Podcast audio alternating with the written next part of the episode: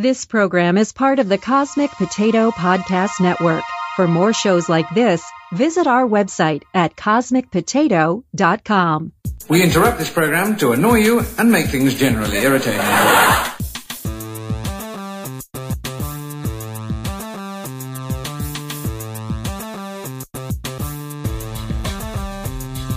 Welcome to Cosmic Potato, the Super Fan Talk podcast. Easy peasy lemon squeezy. We've got you covered with everything from Marvel to Star Wars, I'm glad you asked that because I wanted to take this time to explain my evil plan. classic films, trivia games, and beyond. Come into the coast and get together, have a few laughs. Now, on with the show. Keep the change, you filthy animal. Hey everybody, and welcome to Cosmic Potato, the Super Fan Talk podcast, the only show in town that knows the difference between Bill Pullman and Jeff Daniels. My name is Sean Ray, your humble host. John is not here tonight. Uh, he was last seen chasing a paper sailboat down towards a storm sewer, so I don't know what to tell you. Oh my god.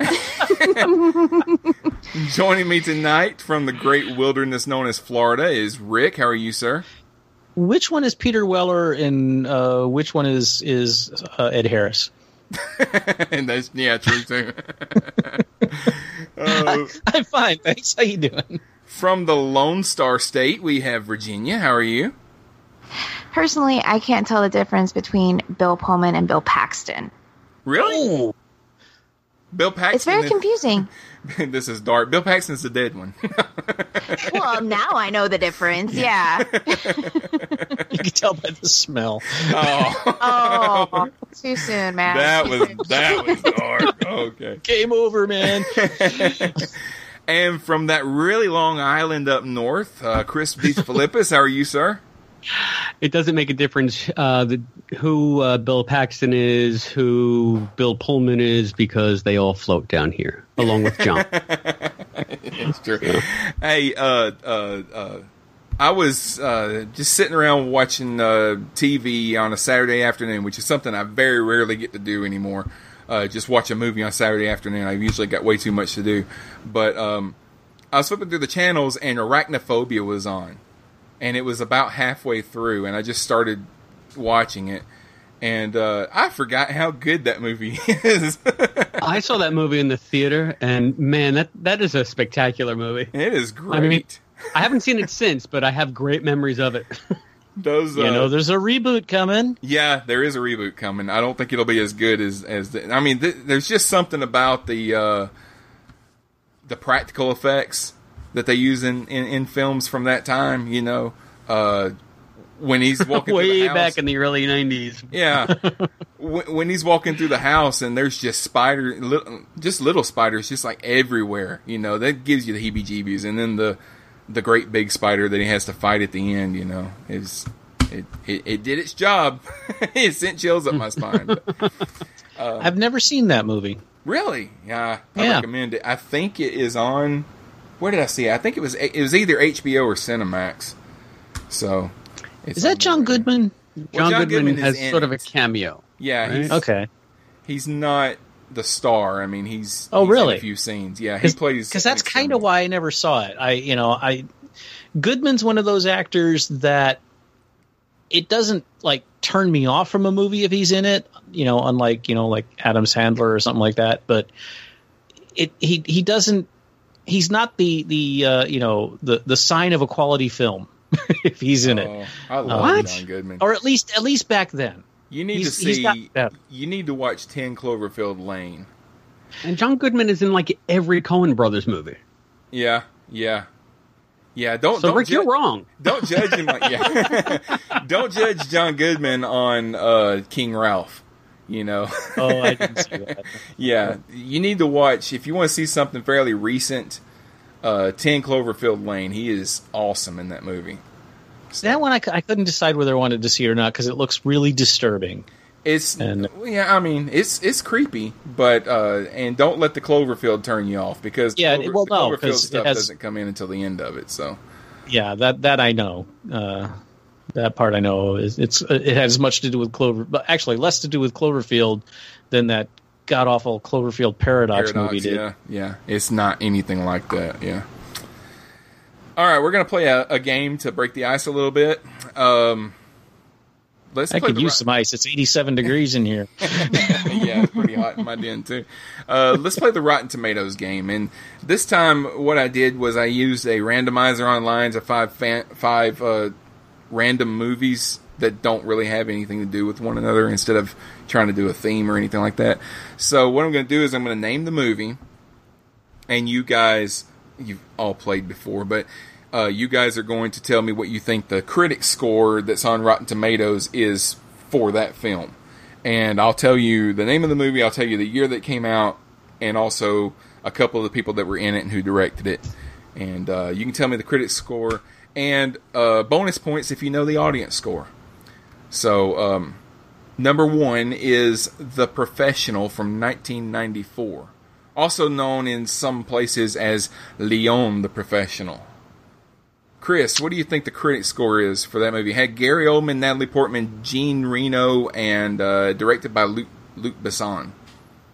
Well, that is, I think, one of the most highly lauded films of its kind. It was Natalie Portman's film debut, if I'm not mistaken, and it has got such a huge cult following and was so critically acclaimed. I think I'm going to go with 90, 92% critic, 98% fan.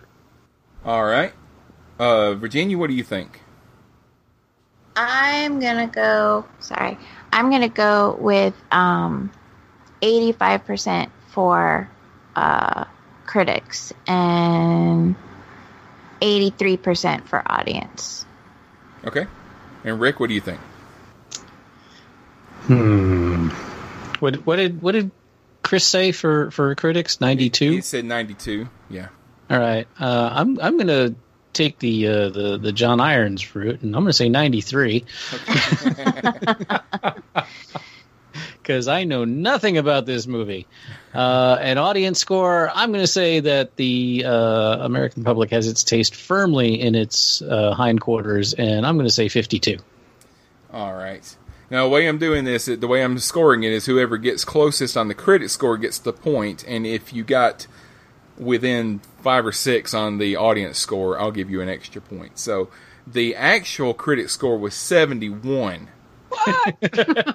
so Virginia gets that point because she said 85. Yes. She was the lowest. Uh, but you weren't very close on the audience score. Audience score was 95. The audiences really Aw. liked that movie. All All right. right. So, I, do I get anything out of that? No. Damn it! so so was that one was that before Mars Attacks? 94. Yeah, Mars Attacks came out in. Uh, yeah, it was before that because Mars Attacks came out in like 95, 96. Something Oh, like okay. that. Because I thought that was Portman's debut. No, as far as I know. Well, if it wasn't her debut, it was her breakout. Okay.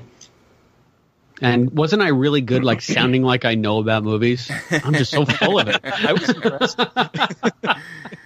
All right. The next one is uh, from 2017. The movie is Split.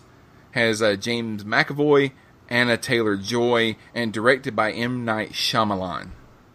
What Virginia, tweets? I'll start with you since you uh, since you got the the last one. I, I mean, I, it's not too surprising. I've never heard of this, but um, since I've never heard of it, I'm going to say critics 34% and audience 12%. Okay. I have no reason for those numbers. I'm just picking them. Rick, you what do stick you with think? them, Virginia. All right, I have heard of this. I haven't seen it because it's not my bag, baby. Um, but I did hear a lot of raving about it, and I know that it got Shamalama Ding Dong back in the good graces of Hollywood. So I'm going to say that critics gave it uh, 87%, and audiences gave it a 95%. All right, Chris, what do you think?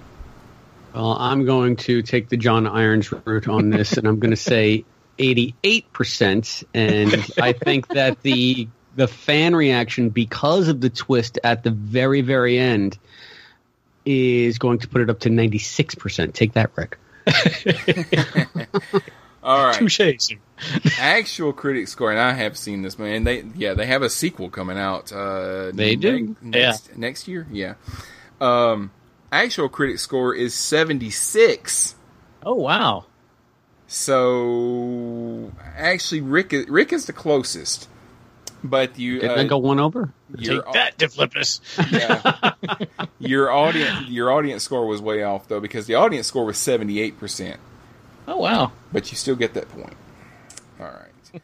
the next one, number three, is from two thousand four, Sideways, starring Paul Giamatti, Thomas Haden Church, and Virginia Madsen, directed by Alexander Payne. Uh, who went first last time? I think it was Virginia. So Rick, I did. Rick, uh, who's uh, what do you think the credit score was for that? Okay, this was another one that I heard a lot of buzz about. I never saw. Um, this was one of those like NPR darlings, so I'm going to say the critics loved it and say 89%. Uh, and I'm going to say that nobody else liked it. and it was uh, 53% for audience. Okay, Chris, what do you think? I'm going to top Rick and say that the critics had an orgasm all over this for no reason. And uh, what'd you say? 90. He said I said 80. 89. 89. I'm going to go 92. And I'm going to say for audience, there's got to be more people out there like me. I'm going to say, I'm going to just go 50, 50%. All right, Virginia. I'm gonna say the critics were 80 and the audience was 85. All right, the actual critic score was 96. So Chris, Wow. Chris gets that point. Uh, but you're not close enough on the audience. The audience score was 78. Okay. But I mean, I just thought that was a highly, highly overrated film. no, I agree. I agree with you. Wine drinking the movie. Um, so it's all tied up. You've all got one point, and we've got two more. Uh, number four from 1983, The Outsiders, so, starring C. Thomas Howell, Matt Dillon, Ralph Macchio, Patrick Swayze, Tom Cruise, Emilio Estevez, and directed by Francis Ford Coppola. So, Virginia, what do you think? Probably the critics score, I'm gonna go with 93 and I'll say the audience score is also 93. Okay. Rick, what about you? With a cast like that, and I have never heard of it or barely heard of it. Uh, it's 1984. Wait, you've never seen The Outsiders? I was going, what? what? Did you have to read it Virginia, in school like the he rest needs of to the be on your show. I know. Uh, Go ahead, Rick. you, you, wait, you said what? What year? it came out in 83. Yeah. 83. Okay, remember in 83, I had just graduated high school. There was no such thing as a VCR in the average household. Uh, and my access to movies was very limited. Um, No excuse, man. Just I keep get- that. it- it- what I remember is Wow. because uh, we were required, we had we had to watch it. We watched it in school, you know, because we had to read the book, and after you read the book, you know, you watch the movie and all that. So oh, no, I, I, have, I have no idea. I did see, I rode my bike to see Poltergeist that year. um, uh, and I also, I also saw Dawn of the Dead that year at a midnight showing. My friend talked me into going, and then I had to ride my bike back through the student ghetto of Gainesville uh, at 2 a.m. Oh, and wow. it was a there was a zombie behind every tree. yeah, That was not a good night. Um, I okay, so obviously I am woefully uneducated on this movie, so uh, uh, that's a hell of a cast. Um, but you guys are the first people to ever tell me I should see it, so I'm still going to say critics 75, audiences 89. Now I say, I- mean, if you've never read the book, if you don't have a love for the book, I don't know that you'll be a fan of the movie. but uh, all right, Chris, what do you think? Well, 83. I mean, this this movie and the book loom large for me because 83, I was in middle school, I believe. Anyway, 13 is that middle school? I have a really bad memory. Yeah, it'd be like So it's like seventh, eighth right? grade. Yeah. Yeah. So I had just read the book in school because I had to, and then the movie came out, and we watched it over and over and over again. So I'm I have a tough time with this one because it's just it's the outsiders. I mean, it, it's it's it's the outsiders. Um, Shit. Um, I'm going to say critics 80 and fans 87. All right. The actual critic score, oh man. Uh, the actual critic score was 64, so Rick actually gets the point, even though he's never seen the movie. Wow. but uh, it the critic score was 64. The audience score was 82. And that's, I mean, you said 89, but that's not within five. so, yeah, that's very close. But, uh, okay, so you, you've got two points. The other two players have one point each. And did you guys know that there was an Outsiders TV show? What, what's it about? I, I literally have never heard of it. The Outsiders was a book that was written by S.E. Hinton, and she wrote it when she was 16 years old, and it was about a uh, a kid from the wrong side of the tracks quotation marks. He was a greaser. It was like the 50s. You know, you had the greasers and the Socs. The Socs were the upper class kids, and they would have fights and stuff. And and the main character was Ponyboy and he lived with his two brothers because their parents had died in like a car crash or something a year or so before. So it's it's like a coming of age story of him. Oh, God, that sounds boring as hell. Not when you're 13. yeah. I guess. You know, I I read Catcher in the Rye for the first time when I was Now, that 37. book is and I a was like, pile of wow, shit." that was terrible. yeah. I gotta hate that book. All right. Here's the like, last. this guy is an asshole. Why is this? Thank so you. good? Oh my god, what is the appeal here? He's just a jerk. All right. From 2007, Transformers, starring Shia LaBeouf, LaBeouf, LaBeouf, uh, Megan Fox, Josh Duhamel, and directed by Michael Bay. Who can go lower, low enough without too low? Virginia, what do you think the critic score was for Transformers? I think the critic score was probably pretty low, so I'm going to say 45. But I think the audiences probably enjoyed it because, you know, it's the Transformers. So I'm going to say 84. Okay. Rick? All right. Actually, I and and Victoria or Victoria, God, Ugh. it is hot out here. Virginia, I, I- I hope that what I just said didn't influence what you said, um, because thinking about it, the first one wasn't bad. Uh, I, you know, I am too old for Transformers. You know, I I when they came out, I was like, really? This is just a half hour infomercial every week for bad toys. Um, but my wife is 13 years younger than me and she you know transformers and gi joe and all that stuff was that was that was her jam at the time if i can get down with the, the way the kids talk these days Uh, You can't. no i can't um, so we saw the first transformers movie and you know it it wasn't that bad it was giant robots fighting and and until the next movie i thought you know that can't be too bad and it, wasn't awful and megan fox was very pretty um, and shia labeouf hadn't demonstrated his insanity to the rest of the world yet Yeah. uh, so, but I think you're right that the, the critics probably weren't fond of it. Uh, so I'm going to say 40, eh, 53% for the critics. But yeah, audiences really enjoyed it, which is why we're still dealing with this franchise today. Uh, and I'm going to say 85 for audiences. All right. Chris? What was Virginia's score for the critics? 45. I'm going to go 39. and as far as audiences, I I don't know. Um, let's say 53. All right. Actual critic score was 57, so Rick was the closest. So he gets the points. the, the audience score you right on the money. It was 85, so you get a, another point. So you get four points. Chris and Virginia had one each.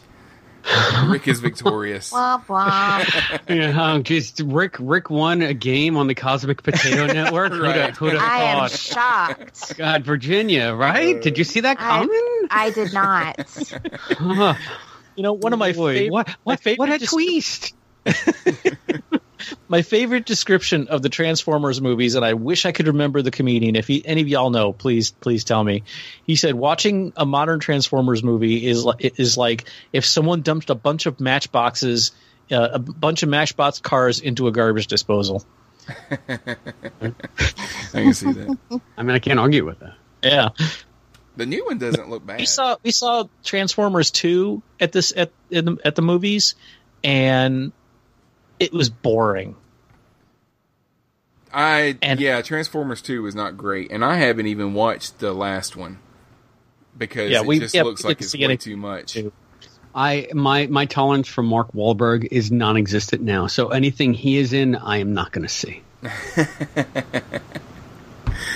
Uh, let's get on with our uh, our topic for this episode. We're going to be talking about cops and robbers. Uh, we're going to name off some of our favorite movies and TV shows that have to do with the good guys versus the bad guys. So these are our favorite our favorite uh, police movies, or our favorite prison movies, or heist movies, crime thrillers, etc., etc. Or you can just talk about your favorite cop or criminal character from a movie or TV show. Like maybe you really don't like Hawaii Five O, but you really like one character from it. You can talk about that character. We're wide open here. This is cops and robbers. So I will go first. My first pick is Manhunter from 1986. Have any of you guys ever seen this movie? No, no, No. if you were watching cable TV late at night and sometime in the mid '90s, you probably would have seen it. It came out in '86. It had William Petersen in it, who who played in. Uh, he was the the main guy in CSI for a long time, uh, and it is an adaptation of the book Red Dragon by. Uh, What's the guy that wrote Silence of the Lambs? What's- Thomas Harris. Thomas Harris, yeah. Um, so, I mean, there is a movie called Red Dragon. This came before that. This is an adaptation of Red Dragon before Silence of the Lambs was even made. Uh, Brian Cox plays Hannibal Lecter in this movie.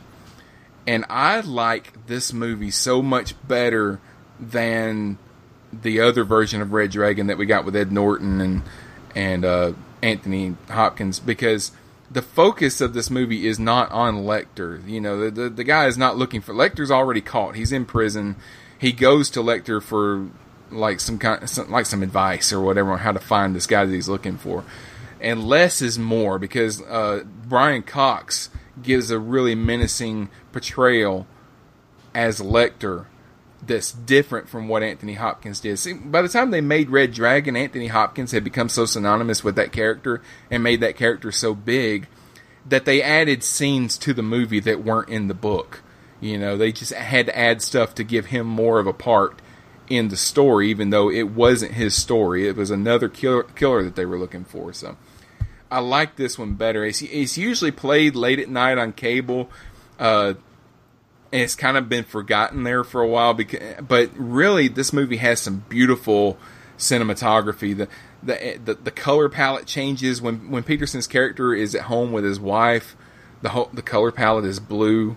And then when he's dealing with the with his work and with the the killer the color palette changes to green or or, or yellow or something like that. And the the budget was so small that by the time they got to the shootout towards the end of the film, they were relying on crew members blowing ketchup through garden hoses instead of instead of using squibs and stuff. But you don't notice that. I mean, it's it, it, it's done really well. They did some guerrilla filming. Like there, there's a scene on a plane where Petersen's been going over these files. He's been looking at these pictures of all these. Uh, murders and really gruesome crime scene photos and stuff like that. And he's looking at this stuff on an airplane and he falls asleep with the folder open. And there's a kid sitting behind him that sees the pictures and the mom gets all upset and everything. Well, that scene, instead of like getting a license and going and building a set to, to do an airplane scene or something like that, they just bought a ticket and got on a plane and just filmed the scene while they were in the air, you know, which is not the way you're legally supposed to film a movie, but, but you do what you gotta do. So, uh, so yeah, Manhunter from 1986. I think that's a great. It's a crime thriller, is what it is, and I think I, I've talked about it on the show before for one of our Halloween episodes as like a psychological thriller. But yeah, I recommend it. So uh, let's go to Virginia next. What's the first one on your list? Well, I don't know if this totally fits in the theme, but since I watched it for the very first time recently, I would say Die Hard, which Absolutely. I enjoyed a lot more than I thought I would actually. I'm not surprised at that at all. yeah, it's a solid movie. Yeah, yeah. Um, If if it helps, when it came out, it was kind of a surprise to a lot of us that wow, that was really good. Yeah. yeah, um, I liked that, and um, we did an episode about that. Which by the time this episode comes out, our episode of Die Hard will probably already be out. So during the during the whole episode we were doing, I kept referring to Reginald VelJohnson's character as Carl Winslow because that's all I can see him as is the cop in Ghostbusters Yeah. and Carl Winslow in Family Matters, and now this, you know, now this cop in Die Hard. Um, I don't think I've ever so seen yeah, him play anything but either cops or security guards. I've never seen him play. anything. Yeah, exactly. So um, I really enjoyed it. There was lots of um, cops, explosions, bad guys, good stuff. Definitely gonna add it to our Christmas movie list, which we debated whether or not it's a Christmas movie. Tune in to find out. I I come down firmly on the side that it's a Christmas movie. I don't care what Bruce Willis said at his roast. You said just like Shane. yeah. You know, I, I don't get to wear it very often because in Florida it doesn't get cold very much. But uh, a friend of mine, someone gave her this sweatshirt and she didn't want it and she gave it to me. And it's a gray sweatshirt and written on the front of it in what looks like blood, it says, Now I have a machine gun. Ho, ho, ho. Yeah. yeah. I don't wear it out, but I wear it around the house. I don't know if you guys uh, are are fans of like Family Guy. I don't really watch it anymore, but when I was younger, I I, I used to watch Family Guy a lot, and they they had a spinoff uh, called The Cleveland Show that lasted for a while, and it was about one of the characters from Family Guy doing his own thing, and every year. Family Guy does like a Christmas episode, so the Cleveland Show started doing the same thing. And what it is is, uh, the the main character will tell a story to his family because the power goes out or something like that. So in this episode, his family says, "Tell us a Christmas story." So he says, "Okay." So he tells them the story of Die Hard, but it's all the Cleveland Show characters playing all the roles and stuff. Oh my goodness! Yeah, it's I might have to go find this now. it is probably it's probably on Netflix. You know, if if the Cleveland Show is on Netflix, then you'll find it. That yeah, it's pretty good. All right, uh, let's go to Chris next. What's your first one on your list? Uh, here's the thing: when you sent the, uh, the the topic, I thought we were separating heist movies from prison movies from cops and robbers movies. Yeah, I so mean, I have can- so many now. I don't know what I want. But if we're just going to go like crime, heists, whatever, um, I'm going to go with one of my favorite movies of all time to begin, and that's going to be The Sting from 1970 with Oh, yeah. Paul Newman and Robert Redford and uh, what's I want to say Doyle. He's he was one of the biggest actors in the 70s, but I, I first saw him in The Sting, and if you guys are unfamiliar, it's it's an it's an old movie. It will probably come up. Movie. It'll probably come up on your movie show, Sean, at some point Yeah, and um, it was really just one of the first movies I'd, I'd ever seen that was like a caper kind of film, and I liked the fact that it had a huge ensemble cast um, of people that I had seen before. I think Eileen Brennan was in it, and um, aside from you know, it's just a lot of different character actors that you'd like. Ray Walston was in it, and it went um, in a lot of different. Even James James Earl Jones is in it. So um, there's there's there's so many like familiar faces, but it's got its its its own kind of comedic yet serious tone, and the music by Marvin Hamlisch was um, a whole bunch of um, ragtime tunes by Scott Joplin. So I have that damn song in the, my head for the rest of the night. By the way, entertainer. Thank you. yeah, Yeah. we can play it. Maybe play it into the break, Sean. But uh, I, you know, there's one of the first albums that I bought by myself, and I got so much into the music from that movie that I did reports on Scott Joplin when I was in high school. So I mean, it opened up different worlds to me other than cinematic, uh, musical as well, and um, I just.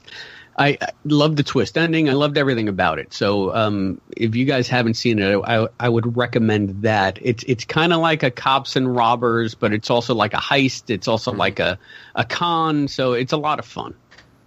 Is I- anybody you. but be familiar with it? Or? I have not seen it in 30 years at least, but it's I remember loving it. It's you know it, it, it takes you know it's back in the 70s, so the the amount of preparation that had to go into things, you know, setting up different phone lines and stuff. It, it's just Right, yeah. it it's it, it it's a movie that only the studio system could have created because of everybody that was in it because they were all owned by very by the studio so they could put you know it's kind of like a it's a mad mad mad mad world not Yeah. not similar in plot line but the fact that you can get all of these big names in one movie because the studio owns their souls and they have no choice um y- you know it it's it's just it's it's a classic for a good reason. Uh and you know i haven't watched it in forever and i need to. I need to watch it again. It's i think it set the template for a lot of heist movies and, and a lot of of uh, tv shows and stuff where elaborate stings for want of a better word are, Mm. are set up and pulled off. And and uh, yeah and and redford's just you know there's a reason he was a movie star Yeah, He's, he's terrific in it. So is Paul Newman. But you can't say enough also about Charles Durning. Kind of set like an archetype Yeah. with his character of the cop that was that you know that was chasing uh, Johnny Hooker. That was Robert Redford's character throughout the movie. So yeah, there was just a lot going on, and all of it worked. yeah Yeah. Yeah, that's one of those that uh, I've heard of and never actually got around to watching. So yeah, I need to write it down on my list. The thing is, it's also it's it's it's not told in a style that wears that ages poorly. It it still is, I think, very accessible by contemporary audiences. All right, uh, Rick, what's the first one on your list? Oh, jeez. uh, I'm, I'm, I'm, yeah, no, I'm fine. Uh, RoboCop. Oh yeah, RoboCop. it counts. Okay. now, I, I will tell you that all of the movies on my list are old ones because I kind of stopped watching cop movies a while back. Um. So, but RoboCop was great, uh, and I'm talking the original. What was it? 90, 83? 80? No, it couldn't have been 83. It was more like 86, 85, 86. That sounds about right. Yeah. Uh, hang on. Consult the Oracle. The original RoboCop, directed by Paul Verhoeven, Yeah. starring Peter Weller, not Ed Harris.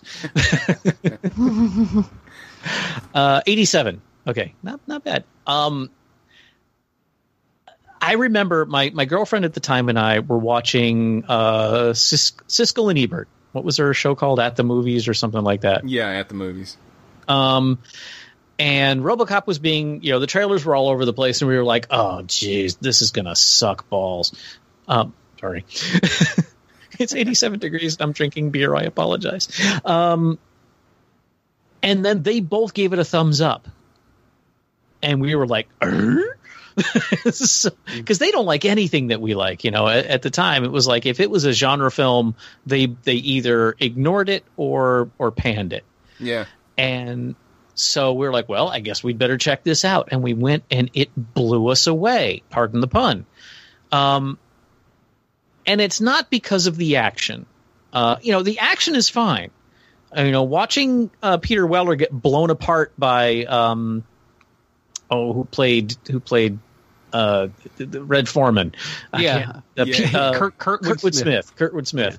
Uh, you know, that's the first time I saw him. So seeing him in that that '70s show was kind of like, "Can you fly, Bobby?" Uh, um, but you know, watching him get blown away, and you know, the practical effects of that were were pretty pretty intense for 1987.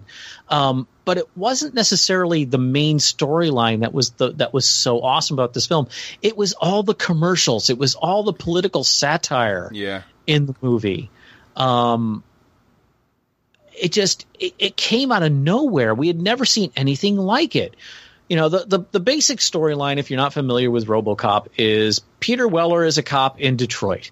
In Detroit, and it's like the, the a slightly future Detroit where the you know the, the city has gone to hell and they've and they're they're on the verge of privatizing the police force. Uh, and this company OCP is getting ready to to take over the police force, but they need to get this one project through, and it's all kind of hush hush and behind closed doors and stuff. And Peter Weller and his partner, played by a really really terrible actress, which is I can't I can't remember her name, but even you know she was awful. Um, they go on a they go on a call and and he just gets shot to he just killed he gets killed and in a very gruesome way and like they, they you know kurtwood smith blows his hand off with a shotgun and then they shoot the hell out of him. And and he wakes up they they take him as you know as far as the law is concerned he's dead. So they take his body and they turn him into robocop. And most everybody if you haven't seen the movie you at least know what robocop looks like. Um, and this is OCP's big way to to privatize police work, and the the plot is about him busting the gang and and finding out that it's all OCP is behind everything, and there's drugs and big guns, and a guy gets thrown into a vat of acid, and you know it it's a fun action movie, but then there's all of this, you know, I'll buy that for a dollar and the Oh, yeah, and yes. the Plymouth SUX or whatever, and and there's just all of this satire in these commercials. There's a kids playing a game called Holocaust or Nuclear Fallout. I forget what it is, but it's just like it's this unflinching commentary on society at now and in the future, and it's just it's just brilliant because you're not expecting it. Uh, which is where the Robo, RoboCop remake of a couple of years ago totally failed Yeah. uh, because it didn't have any of that. It just took it, it, it looked at the wrong part of RoboCop and remade that. Uh, and now I understand Paul Verhoeven is doing is is supposed to be doing a new RoboCop movie that's kind of a direct sequel to I think maybe one, I RoboCop think. two. I Um, think it's a sequel to two. yeah. Now, I didn't think RoboCop 2 was as good as RoboCop 1 because again, it got rid of all of the it, you know, it didn't have any of the satire. It was just here's RoboCop and here's a guy getting disemboweled on screen and, you know, I I I, didn't like it as much. But I think the original RoboCop movie is a you know, it's a classic for a reason, if I can repeat myself. Uh, it it works beautifully. Now, I'll admit I haven't watched it in a few years, but um, I would imagine it still holds up. Some of the effects, you know, the Ed 209 stop motion thing may be a little dated, but for the most part, uh, I think it's it's a really good movie. The guy that plays um, the, the the head of, of Police Academy is in it, and he's great. Uh, and you've got Ronny Cox as the bad guy, who Ronny Cox always plays a fantastic bad guy. Now, granted, it's one of the worst uh, uh, uh, uh, dummy scenes when he finally gets thrown out of the building. But Yeah. you know, what, what are you going to do? so I'm just still here reeling that you called Nancy Allen a terrible actress. I mean, she was a big star. But have you seen have you seen her performance in RoboCop? She's I haven't seen. RoboCop since the theater, but Oh, I just remember like big Nancy Allen's in Carrie. She's in Dress to Kill. She's in a ton of stuff that she was like the lead. So Big star and good actress are not necessarily the same thing. Well, maybe she got maybe, maybe after that movie she got some lessons, but she Yeah. was awful. yeah, Verhoeven did a lot of that. That political satire kind of stuff kind of carried over to Starship Troopers. He did a lot of that. Oh yeah, that stuff. that's the only redeeming quality about Star Tr- Starship Oh, Troopers. If you ask oh, me. you, you're not Chris, welcome on this have I show told anymore. you I love you lately? Both of you. This is the Sean and Virginia show now. Uh, Rick, would you like to know more? Would Every it- time yeah. I crap on Starship Troopers, somebody gives me crap. I'm like, did you read the book? The first, the, I the read the first either. Starship Troopers, I, I thought was great. Now the second one, the, when it gets on further in the series, but anything you can say that, that would it be? Would it surprise you at all to find out that there were actually six RoboCop movies? Because No. they had the the first two were theatrically released, and then they had the third one that was straight to video, and then there was a trilogy that was made for the Sci-Fi Channel. Uh, They were Oh awful. my. And there was a TV series that was kind of based on the third movie. And then this is also one of the first, one of the only R rated films that I remember having a cartoon series and a toy line. like a, I mean, all, all movies have toy lines now, but you know, back then to actually have toys marketed to kids, not collectors, you know, it was Alien, Alien got a toy line which made no sense. Yeah, yeah. But Saturday morning cartoon of RoboCop, you know, Yeah. video games and all that kind of stuff. So We'll return after these messages. Hey, you listener. Do I have everybody's attention now? Do you like professional wrestling? What? If so, you'll love Reviewomania, where Rob and Zach break down every WrestleMania. You'll hear about great epic matches by the likes of Hulk Hogan, And what you gonna do when Hulkamania and the largest arms in the world run wild on you? Macho Man Randy Savage, Oh yeah! Ric Flair, Get stealing, woo, wheeling, dealing, limousine riding, jet flying, son of a gun. Bret Hart, The best there is, the best there was, and the best there ever will be. Shawn Michaels, Bret Hart, you are a zero, my hero. John Cena, The champ is here! Brock Lesnar, Suplex City, bitch. and so many more that I don't have time to even name. Check out Reviewomania right here on CosmicPotato.com or on iTunes, Stitcher, SoundCloud, Spreaker. It's a happening right here on CosmicPotato.com. Arriba! Hey everybody, I'm Troy. And I'm AJ. And we are the hosts of the World War G podcast, along with Colton, but he's not here right now. Yeah, so pay no attention. Uh, and we're a podcast about everything geek. We talk about uh, movies, television, Video games, comic books. uh, we got movie commentaries, the occasional taste tests, like these lovely pina colada Oreos. Just don't try the Coke ones. no. Dang, what do we say after that? Dang it. Um, so. oh, okay. I'm, I remember. Cosmic I remember. Tales, yeah, yeah. Yeah. And you can find us right here at cosmicpotato.com or at worldwarg.podbean.com. Or wherever else you get your podcasting fix. And as always, stay geeky, my friends.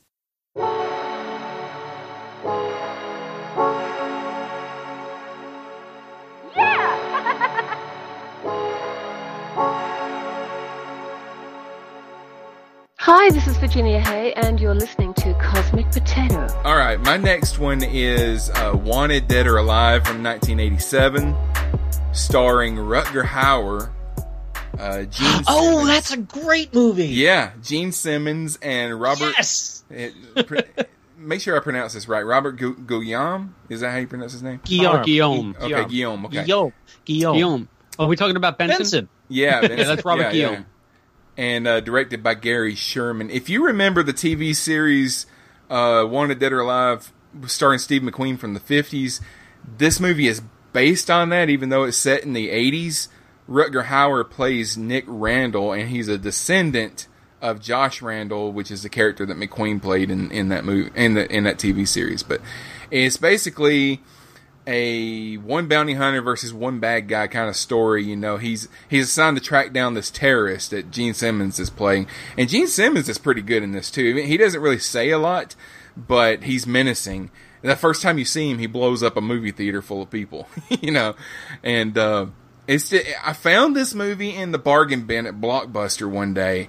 And bought it for like a dollar and watch and watched it because I was a Kiss fan when I was in my twenties, and uh, Gene, seeing Gene Simmons in a movie was cool. Now I think he's full of himself and I can't watch him, you know. Yeah. But, but, uh, and I, I, I'm spoiling a 31 year old movie, but the ending. Oh, that's brilliant. Yeah, the, the, the I whole love that scene. The whole conceit of the movie is that he has to bring Gene Simmons in, but he gets paid more if he's alive. So he has him tied up and he has a grenade stuffed in his mouth. And someone says, you know, if you kill him, you won't get the bonus. He says, F the bonus. And he pulls the pin. And the movie ends with Simmons getting his head blown off, you know? Yeah. It was, it was, it well, was he's, he's leading him by the pin and the grenade. Yeah. yeah. He's pulling him along with the with the yeah. Did you ever see Kiss meets the Phantom of the Park? Yes. Oh, Rick, you really need to listen to the latest episode of the Quantum Leap podcast. oh, did you do the one where he leaps into the Kiss dude? yes, we did. Okay, And that's we- one of the one of the few episodes I did the- see. Yeah, uh, Glitter Rock, and we did Kiss meets the Phantom of the Park uh, discussion. in the second half of the show. So, and then it comes back again because a lot of people have a lot to say about that movie. So there was a lot of feedback too. so, but by all accounts, it's freaking awful. Um, Joe but- was doing a, a screening of that movie at Dragon Con this year, and I, I told more power to you.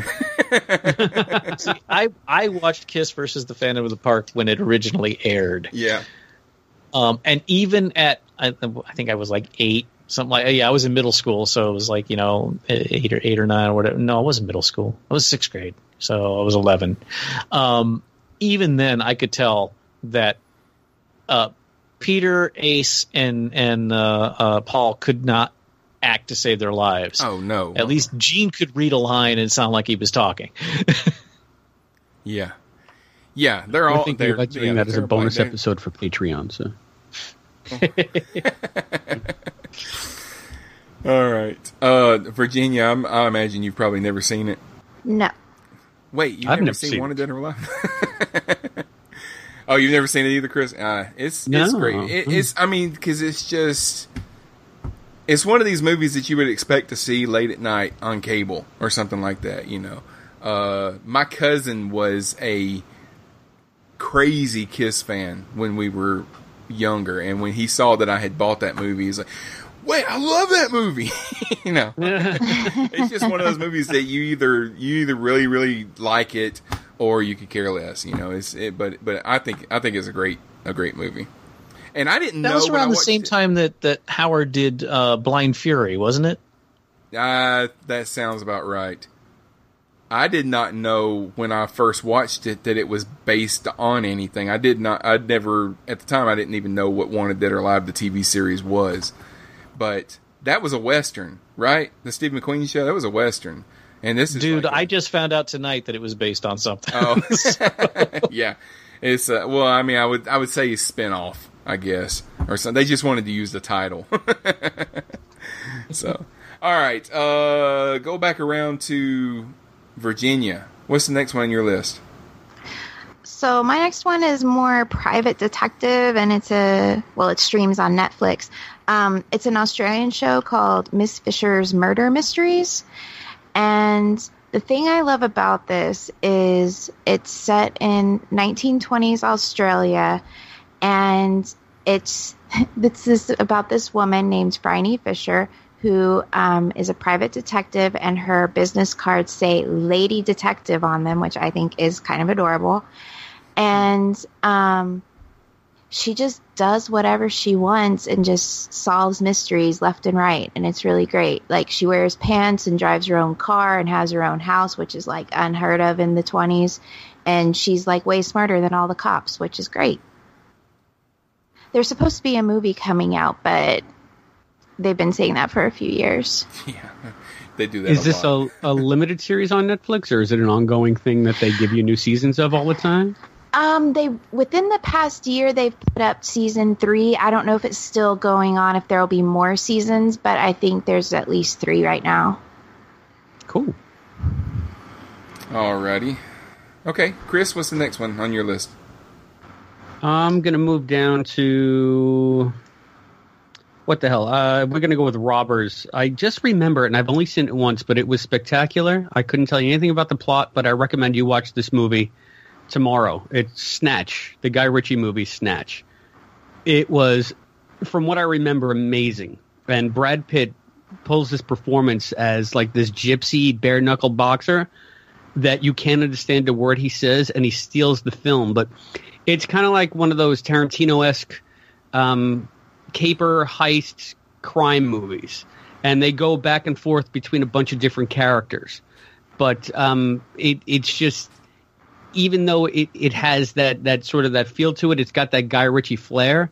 And this is before he became full of himself. It's when he was doing like Lock, Stock, and Two Smoking Barrels, and he was sort of still finding his style before he became Guy Ritchie, I guess Yeah. and everything about this movie works. There's comedy, there's violence, there's gore, and it was engaging from start to finish. So I would say if you're going to look for something that's different, try Snatch. Have you guys has has anyone seen it? I have not. Negative. I have not. I have wow. tried. Never mind. We're gonna get an E rating, Rick. It's very difficult for me to behave on the best of nights. I'm sorry. All right. Yeah. Okay. Uh, who's and Rick? Rick, you're next. Uh, okay. I'm a, I'm a little torn. Um, I, I, all right. I don't know if this counts or not, but since you mentioned robbers, um, have any of y'all seen the Court Jester? No. No, I don't think Going so. way, way back. Uh, let me get a date for you here. Um,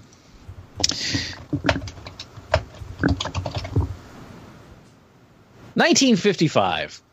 Danny Kaye, Oh Angela my god, I love Danny Kaye. Yes, I have seen this. uh, Danny Kaye, Angela Lansbury, Basil Rathbone. Uh, it is kind of Danny Kaye's comedic musical take on Robin Hood. Oh, okay.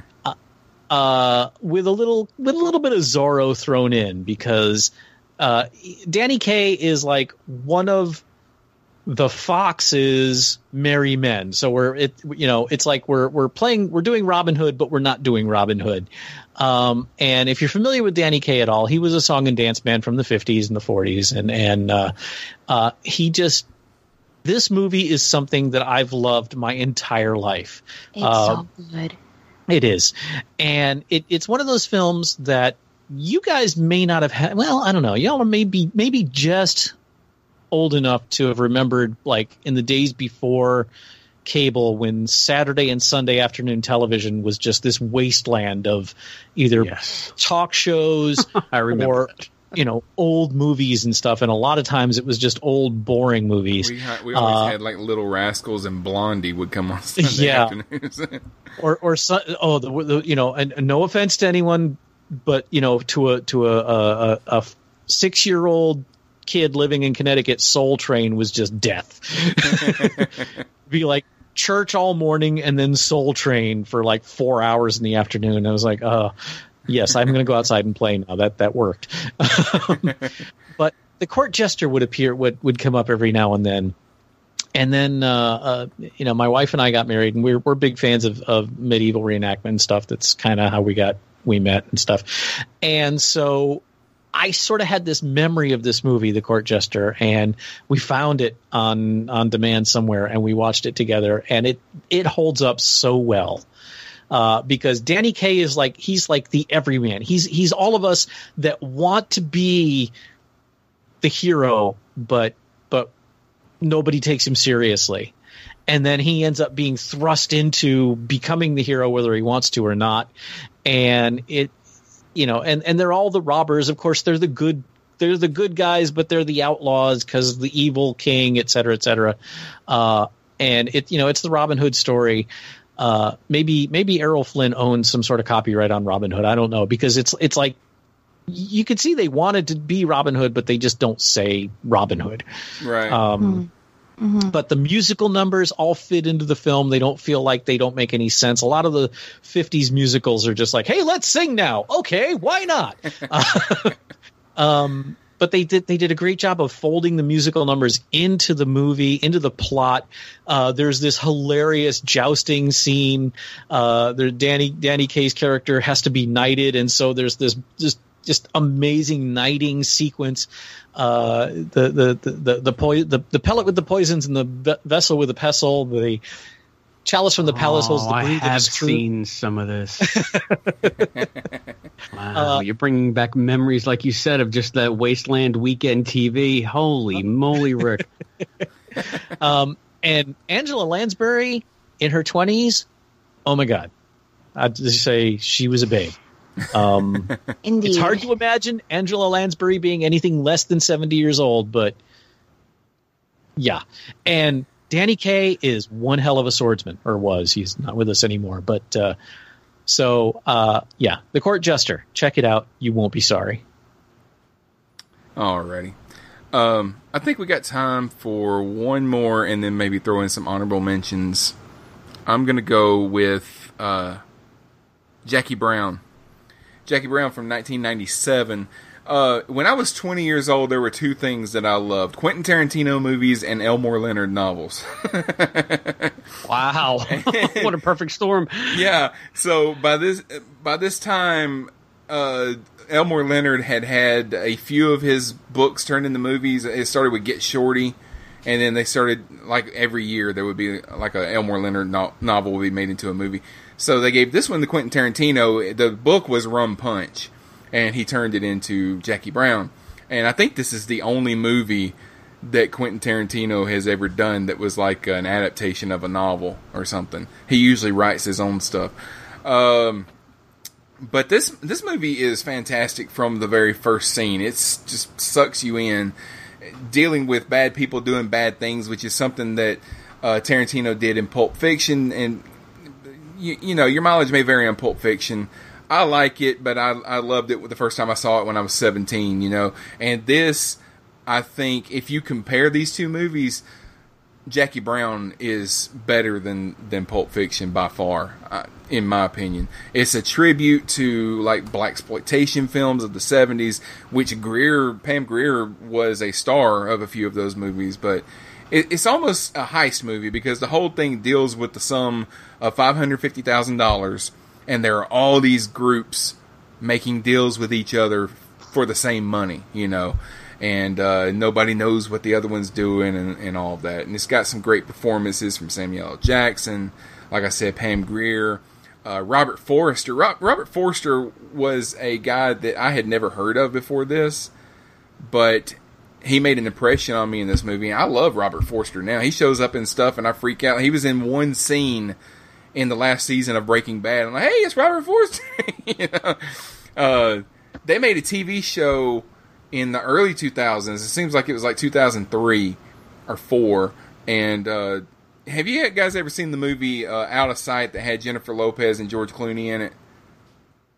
No. Okay, It, I, I know a, of it. Yeah, it was another Elmore Leonard novel. Well, after that movie, um, they took the character that Jennifer Lopez played in that movie.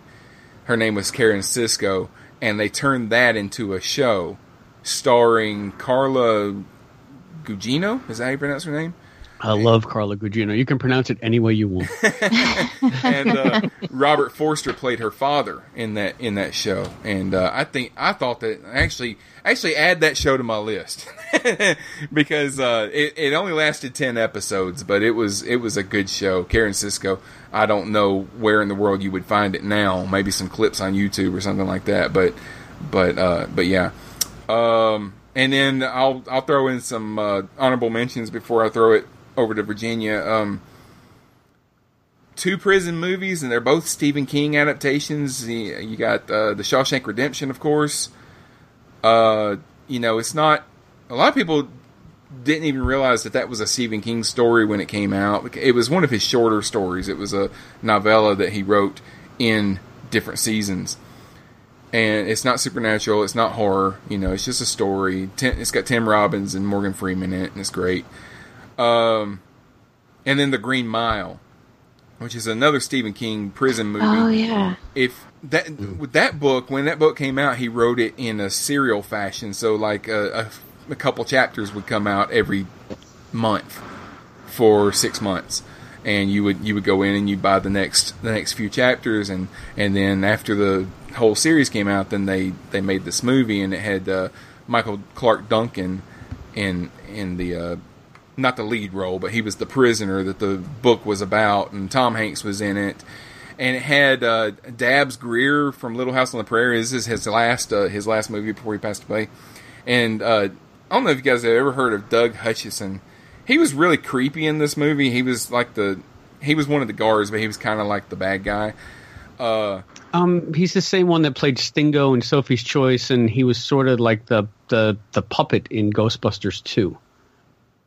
So no, hmm. that's not. The no, that's not him. That's not the same guy. I swear to God, it was the same guy. No, you're thinking. Oh, I can't remember that Crap. Name. Yeah, you're thinking of the guy that used to play on Numbers. Um, I can't remember his name. No, this is Doug Hutchison. He uh, he's me, played in a few up. things since, and he always played the creepy dude. And now I know why he played the creepy dude because when, when he was 51, he married a 16 year old girl and made a reality show out of it. so, oh, nice. So there's that. That's gross. yeah. Uh, so, but he had her mother's permission, of course, because he had lots and lots of money. But, um, but yeah, he uh, he was good in this movie. But when going ba- after you find out something like that about somebody, you go back and watch him. You're like, oh, dude. it's like trying to watch. a he's Kevin the one Spacey who didn't- you know? He's the one who didn't soak the sponge, right? Right. Yeah. Yeah, I always thought it was that guy from Sophie's Choice. Sorry, guys. No, that uh, I can't. Re- yeah, I, I could look it up. I know who you're talking about. It's not him. Uh, actually, I will look it up. Let me look that up because he was in the. Are you talking about the dude that was in uh, in Ally McBeal? Yeah, yeah, him. That was Yeah. the guy from Ghostbusters too. Go, Yeah. Yeah, yeah. Well, then he was in. the same He, he was the Dragon Slayer. Remember Dragon Peter, Slayer? Peter Mancioni, I think is his Peter, name. Peter, no, um, It's Peter something. all right. Peter I'm Mac, Mac, looking. McNeil, Peter MacNicol. Yeah, that's Yes. Yeah, that's you know, I just I, I need Oh, my yeah. glasses. I have it up and I still can't read it. Yeah. All right. Um, yeah, but um, the Green Mile is a uh, is a great movie, and it's one of those. It's, it's really long, but you don't realize how long it is until it's over. Because it's, it's, it's I have to ask you a question, Sean. Sure. I hate to interrupt you. You always bring up, well, it was kind of long, but it was good. Like, is it like, like, do you like look at your watch? Like you said the same thing uh, sh- a few shows back about Mission Impossible. Uh, it's really long, but it was good. Like, I- what's I- your cutoff where it's not really long? I say that as a warning to people that go watch it. Okay. I'm warning them that this is a long movie. you know, All right. I don't I, mind. I didn't know long if it was a pet peeve of yours or it's No. just it just strikes me. It's like you always give that caveat, so I don't No, mean to derail I- things. I do not mind long movies. I just feel like if I'm recommending something to someone, I need to warn them. If the movie is more than two and a half hours long, I need to tell them it's it's a long movie, but, but you're gonna like it. It's a good movie, you know. Carry on. All right, no, that's all I had to say. Those were my honorable mentions. I'm going to throw it over to Virginia. What have you got? Um, my last one is Ocean's Eight, which I saw earlier this summer, which I really liked. Um, I probably I went and saw it as a matinee on a weekend, which is about as much money as I wanted to spend on a movie like that. But Cate Blanchett, how do I love thee? Oh, She's amazing. Awesome in that movie, yeah. She's so great. Um, Just please don't spoil it because we we still want to see it. It got away before we got a Oh. chance to. Okay. Um, so yeah, I mean, some of it was kind of predictable, um, but some of it I didn't see coming, which, I mean, maybe that's just me not being perceptive, but I was pleasantly surprised. So, um, yeah, it's just your, um, a little bit of a different heist movie than the other ocean movies, I think, but I liked it a lot. Yeah. Do you have to have seen the other movies to watch this one? No, No. no, no, no. Okay, good. No. No, the I mean the only thing that it has to do with the it, this is supposed to be the character that George Clooney played in those other three movies. Sandra Bullock is supposed to be his sister, and uh, Okay. and she's yeah, been, that's about all you need to know. she's been in prison for some reason that I can't remember why they said she was in prison, and she's getting out, and now she's wanting to pull a, an, another heist, and she's getting her group together. So it follows the same formula of the of the other Ocean's movies, but it's it, but it's different. You know, it, it's not the same old thing over again. You know, it's it, it's good. I liked it. Uh, Chris, what's the last one on your list? Uh, I'm going to go obscure since every other one on my list, everyone's probably seen or familiar with. But if you want to see something that you probably haven't seen, this is an old one. It's a black and white one from 1955. It's called Rififi. And my wife and I watched it on Turner one night just because we, I don't even know why, but it turned, it was like a jewel heist movie.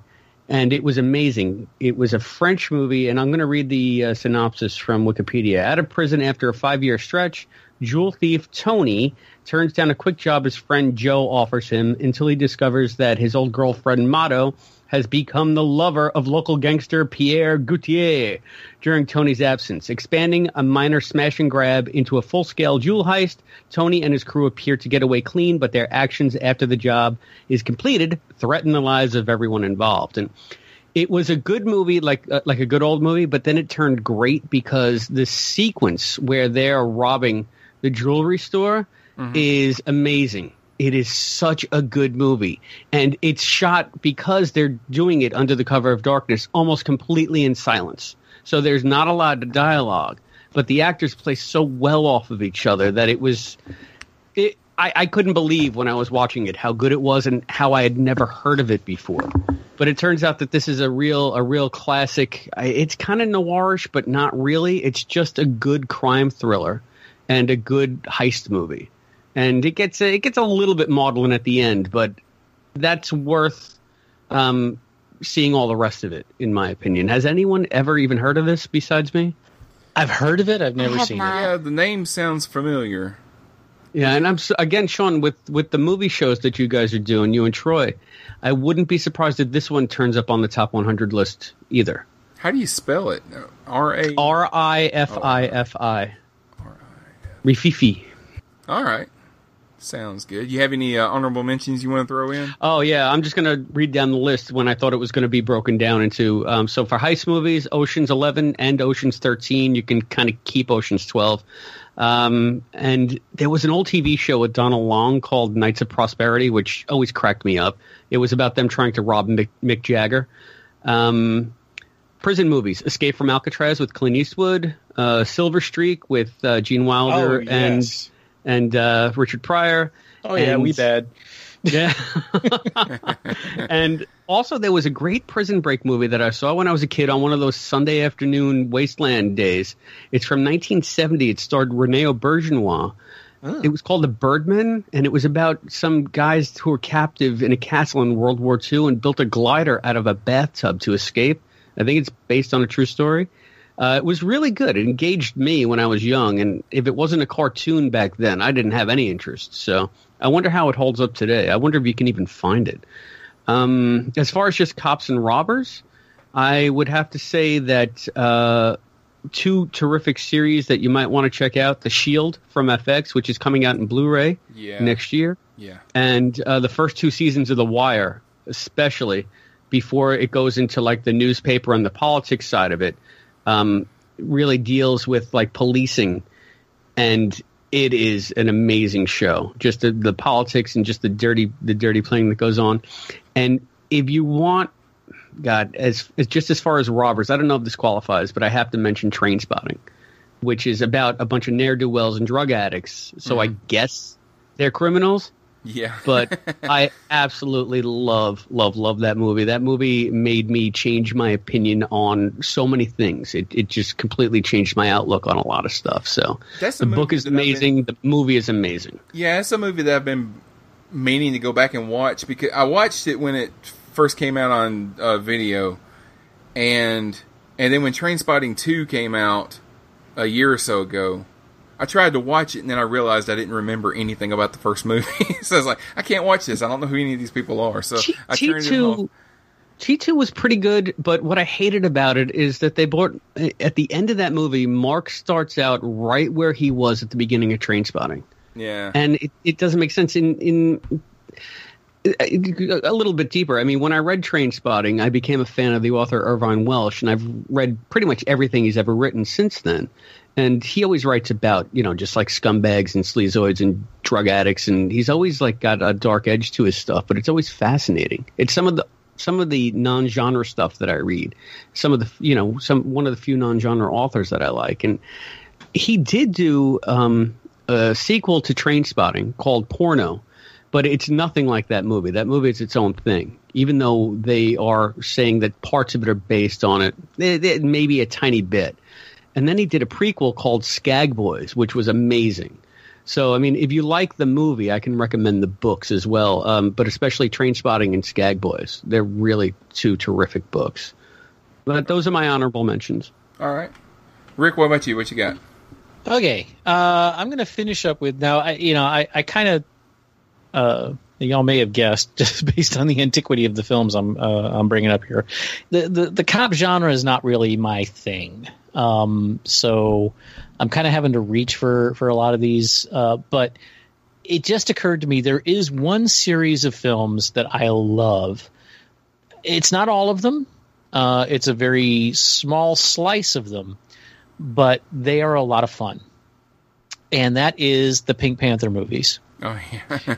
Not the not not Steve Martin. I, I didn't see that. I don't want to see it. I don't want to know what he did. I love Steve Martin. I don't. I don't want that tarnished because I I have heard that those did not go well.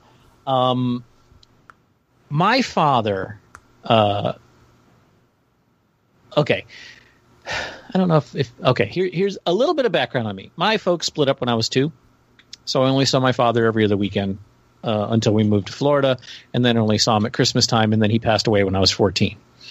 Uh, one of the most wonderful memories I have of my dad was when Return of the Pink Panther came out. Um, and uh, oh, when did this movie come out? Uh, damn it, Wikipedia, you don't tell me the year. 75. Okay, yeah, that sounds about right. And so I would have been 11. And so I think he was thrilled that I was old enough that we could go see this. And we went to the movie theater and we saw this. This was Peter Sellers as the bumbling French uh, detective Inspector Clouseau. Mm-hmm. And the first, the the Return of the Pink Panther and the Pink Panther Strikes Again and maybe Revenge of the Pink Panther.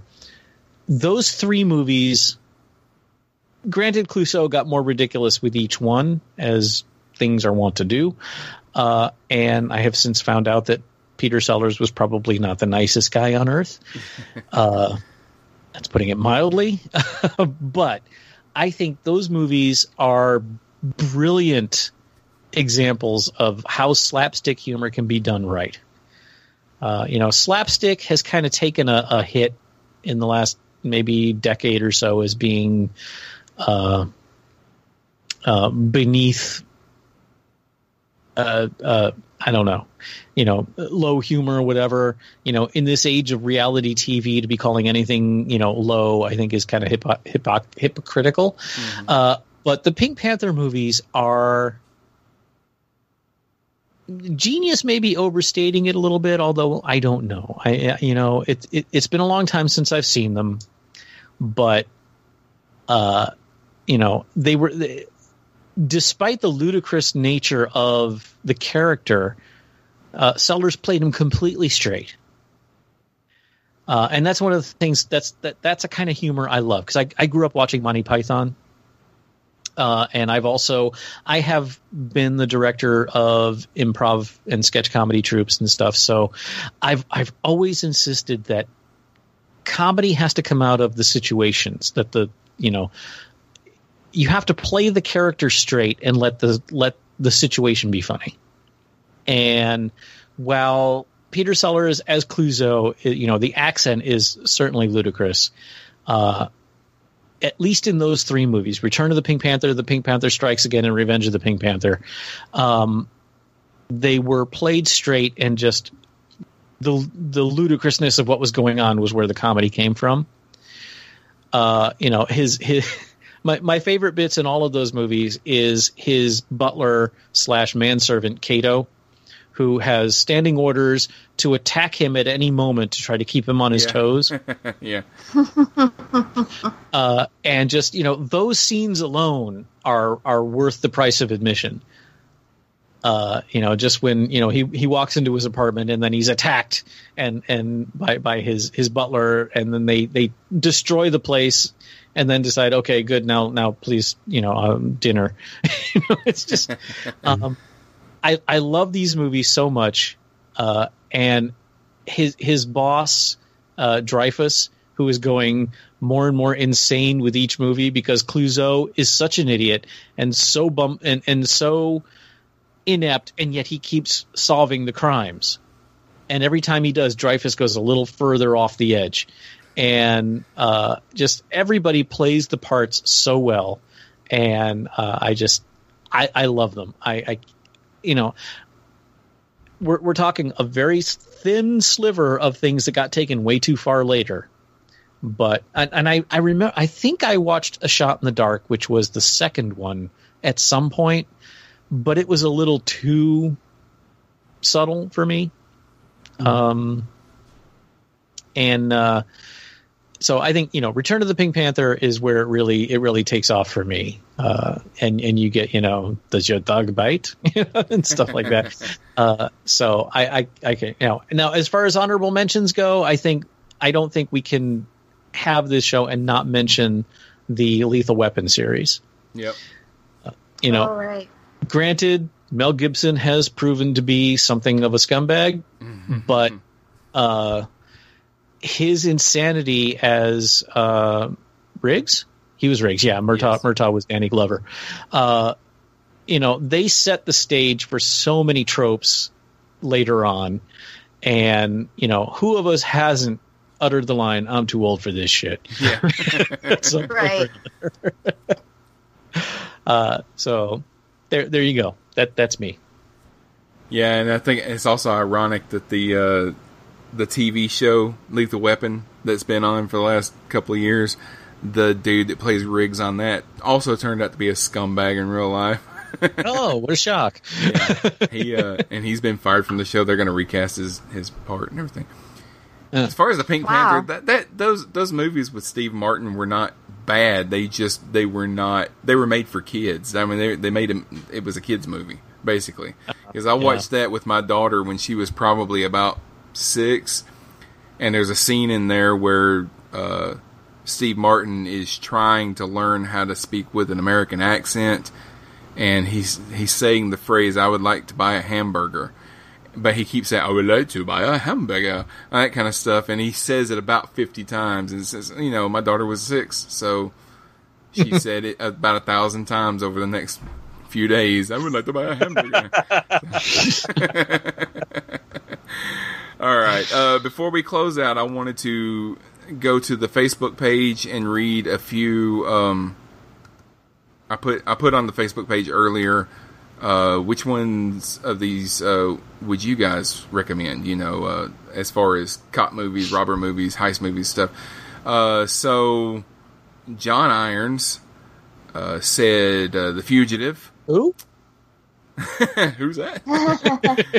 uh, my wife Sherry says any Ocean's movie. Garrett Bracken says Bandits. Uh, Troy Wood from the World War G podcast says Heat. Uh, Dick Tracy, The Rock, Shawshank Redemption, and The Green Mile. John Irons also said Men in Black and Justified, the TV series Justified. Uh, Bullet Bingo, one of our listeners, he uh, he says Seven, uh, the Lethal Weapons, uh, not Lethal Weapon, the Naked Gun series, and he, he also said uh, Die Hard, and uh, and then uh, Bullet also said uh, RoboCop, and then John finished it off with the Forty Eight Hours movies, Forty Eight Hours and another Forty Eight Hours. So Oh, there there, you go. there's one other I want to throw out as as a an honorable mention. Um, shit, I just blanked on the name of the movie. Hang on, I have to I have to look it up. Um, Also, when uh, when Chris was talking about um, Robert Red, not Robert Redford, uh, I'm blank, I'm blanking. Trainspotting? No, Paul Newman? yeah, Paul Newman. Uh, Yeah. Cool Hand Luke came to mind. Cool Hand Luke was Yeah. a, a, a prison movie, and we were actually at work. We were just watching the scene where he where he has to eat all the eggs. we were watching that at work the other day. I don't think I've ever seen that beyond the scene where the girl's washing the car Oh, because really? that's what they always play in all like the clips about. You know, these are the great movie moments of whatever. And Oh, no, uh, the scene that I remember from that is when one of the other prisoners bets him that he can't eat. Uh, I think it's fifty hard-boiled eggs. Um, and he so he does, and they show him just one after one eating a hard-boiled egg, and he's getting sicker and sicker as he's doing it. But um, the one I the one I was I blanked on because brain dead, fifty three, four years old, however they call it. Running scared, Gregory Hines and Billy Crystal. okay, that was good in its day. Yeah, I, that I I didn't Yeah. want to put it as a main one because I haven't Yeah. seen it since it came out, but I really enjoyed it, and I have no idea how well it holds up. But Right. uh, I feel that way about uh, the Hard Way with Michael J. Fox and James Woods. Like I remember really liking that when it came out, but I haven't seen it since, and I I, I want to say that yeah, you'll probably like it, but I don't know how it holds up. yeah, I just I love Gregory Hines. It's such a shame that he he died far, far, far too young. Um, you know the, the the scene in this movie that re, that stands out in my mind is the kid flipping them off and then flipping the kid back off and uh, I might I might be mad at you for the because now I have Michael McDonald singing "Chant Sweet Freedom" in my head, and that's all I remember from from that movie. Uh, I saw that in the theater though, so yeah, me too. All right. Well, I think that'll that'll wrap things up. So, uh, Rick, uh, thank you for being here. Let everybody know where they can find you. Uh, please go to simplysyndicated.com where you can find me on the Seventh Chevron and Sim- and uh, Starbase 66 and my brand new show, although it may not be all that new now when you're listening, uh, the, uh, the Thank the Makers, which is finally out and for real and happening. All right. And Virginia? Um, you can find me. I have two things going on right now. My Star Trek for Beginners blog is called To Casually Go, which you can find at tocasuallygo.com.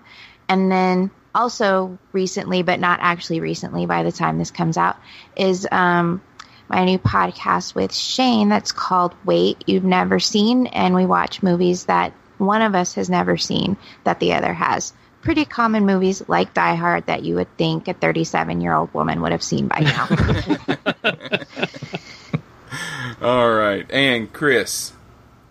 Uh, you can find me on the Quantum Leap podcast with my very talented co-hosts Allison Pregler and Matt Dale. We talk about uh, Quantum Leap episode by episode. We are at the time of this recording in the sort of latter half of season three, so we got plenty of shows to go. You can find it at quantumleappodcast.com, and you can find us on fa- Facebook and Twitter and Instagram at Quantum Leap Podcast. Alrighty, and that'll do it for us this week. Uh, make sure that you join us next week on Cosmic Potato, the Super Fan Talk podcast, when you might hear John say, Reason number 54 that life is just like a movie. Uh, it's best done from the couch. true. Very true. Be sure you like us on Facebook and follow us on Twitter. You can contact us by email at mail at cosmicpotato.com or send us a voicemail or text message to 205 642 8380. Help the show grow by giving us a five star rating on iTunes. Thank you for joining us for Cosmic Potato, the Super Fan Talk podcast.